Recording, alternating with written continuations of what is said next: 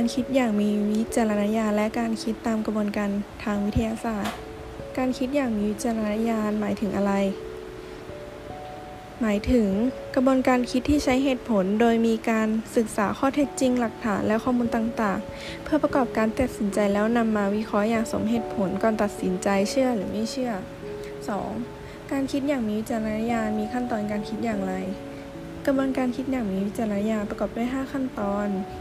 คือ 1. การนิยามปัญหาเป็นความสามารถในการกำหนดปัญหา ข้อโต้แย้งวิเคราะห์ ข้อความหรือข้อมูลที่คุมเครือให้ชัดเจน 2. การรวบรวมข้อมูลสำหรับการแก้ปัญหา เป็นความสามารถในการพิจารณาปรากฏการณ์ต่าง ๆ ด้วยความเป็นปรนัย 3. การจัดระบบข้อมูลเป็นความสามารถในการแสวงหาแหล่งที่มาของข้อมูล 4. การเลือกสมมุติฐานเป็นความสามารถในการเลือกสมมุติฐานที่สามารถเป็นไปได้มากที่สุดเพื่อมาพิจารณาเป็นอันดับแรก 5. การสรุปเป็นความสามารถในการคิดพิจารณาข้อความคุมเครือของข้อมูล โดยจำแนกข้อมูลที่มีเหตุผลหนักแน่น 3. กระบวนการคิดอย่างมีวิจารณญาณใช้ทักษะการคิดใด กับใช้ทักษะการคิดวิเคราะห์ การคิดลึกซึ้ง การคิดละเอียดชัดเจน 4. กระบวนการคิดอย่างมีวิจารณญาณ ใช้ลักษณะการคิดใด ลักษณะการคิดคือการคิดอย่างมีเหตุผล การคิดกว้างรอบคอบ การคิดลึกซึ้ง คิดไกล ข้อที่ 5 ปัจจัยเสริมที่มีต่อการเกิดคิด ที่มีต่อการคิดอย่างมีวิจารณญาณคือ 1. มีความสามารถในทักษะการคิดและลักษณะการคิดที่เกี่ยวข้อง 2. ผู้คิดหรือผู้ร่วมคิด เป็นผู้มีความรู้ความสามารถกว้างขวาง และมีความรู้หลากหลายวิชา 3. ข้อมูลที่ใช้ในการคิดสมบูรณ์ 4. ระดมสมอง ข้อที่ 6 อุปสรรคที่มีต่อการเกิด ที่มีต่อการคิดอย่างมีมีวิจารณญาณคืออะไร 1. การเป็นคนมักง่ายไม่ชอบการคิดเร่งทำก่อน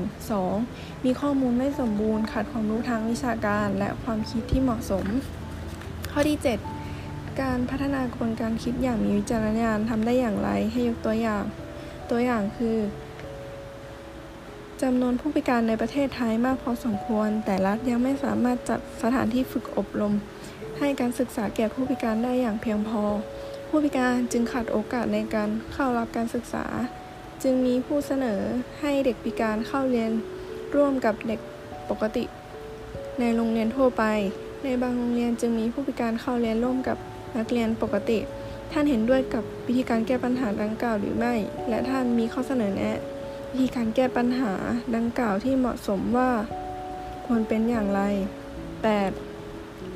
การคิดอย่างมีวิจารณญาณมีคุณค่าอย่างไร การคิดอย่างมีวิจารณญาณจะให้ผลของการคิด เช่น การตัดสินใจ วิธีการแก้ปัญหา แนวทางในการปฏิบัติข้อเสนอแนะที่มีความรอบคอบสมเหตุผลและมีคุณค่า 9. การคิดตามกระบวนการคิดทางวิทยาศาสตร์คืออะไร เป็นกระบวนการคิดที่ใช้ในการแก้ปัญหา หรือ หาคำตอบของปัญหาขั้นตอนได้มาจากการค้นหาข้อมูล 10. การคิดตามกระบวนการทางวิทยาศาสตร์มีขั้นตอนอย่างไร 1. กำหนดปัญหา 2. ตั้งสมมติฐาน 3. ศึกษาค้นคว้าข้อมูล 4. สรุปผล ข้อที่ 11 การคิดตามกระบวนการวิทยาศาสตร์ใช้ลักษณะการคิดใด ลักษณะการ คิดที่ใช้คือการคิดวิเคราะห์ การคิดอย่างมีเหตุผล การคิดดีคิดถูกทาง การคิดอย่างมีเหตุผล การคิดริเริ่ม การคิดกว้าง ข้อที่ 12 การคิดตามกระบวนการวิทยาศาสตร์ใช้ลักษณะการคิดใด การคิดอย่างมีเหตุผล การคิดริเริ่ม การคิดละเอียดชัดเจน การคิดไกล การคิดอย่างมีเหตุผล การคิดวิเคราะห์ และการคิดอย่างลึกซึ้ง ข้อที่ 13 ปัจจัยเสริมที่มีต่อการคิดตามกระบวนการวิทยาศาสตร์คืออะไร 1. มีความสามารถในการคิด 2. ในกรณีที่การแก้ปัญหาเป็นการทดลองวิทยาศาสตร์ 3. ลักษณะนิสัยที่ส่งเสริมการคิด ข้อที่ 14 อุปสรรคที่มีต่อการคิดตามกระบวนการวิทยาศาสตร์คืออะไร 1. ความเชื่อที่ผิดที่คิดว่าวิธีการคิดกระบวนการวิทยาศาสตร์เหล่านั้นทำให้ เสียงการนำความคิดไปใช้แก้ปัญหาในสาขาอื่น ๆ 2. มีความเชื่อที่ผิดคิดว่าวิธีการคิดตามกระบวนการวิทยาศาสตร์ใช้แก้ปัญหาเฉพาะยากๆ ข้อที่ 15 การพัฒนาการคิดตามกระบวนการวิทยาศาสตร์ ได้อย่างไรให้ยกตัวอย่าง ตัวอย่างคือสถานการณ์หรือเหตุการณ์ที่ใช้ในการฝึกการคิดกระบวนการทางวิทยาศาสตร์ ตัวอย่างทำอะไร จึงจะทำให้เหรียญ10 บาทกิ้งไปได้ไกลที่สุด ข้อที่ 16 การคิดตามกระบวนการวิทยาศาสตร์ มีคุณค่าอย่างไร การคิดตามกระบวนการทางวิทยาศาสตร์ทำให้ได้คำตอบในการแสวงหาความรู้ที่ถูกต้อง มีความเชื่อมั่นที่สูงกว่า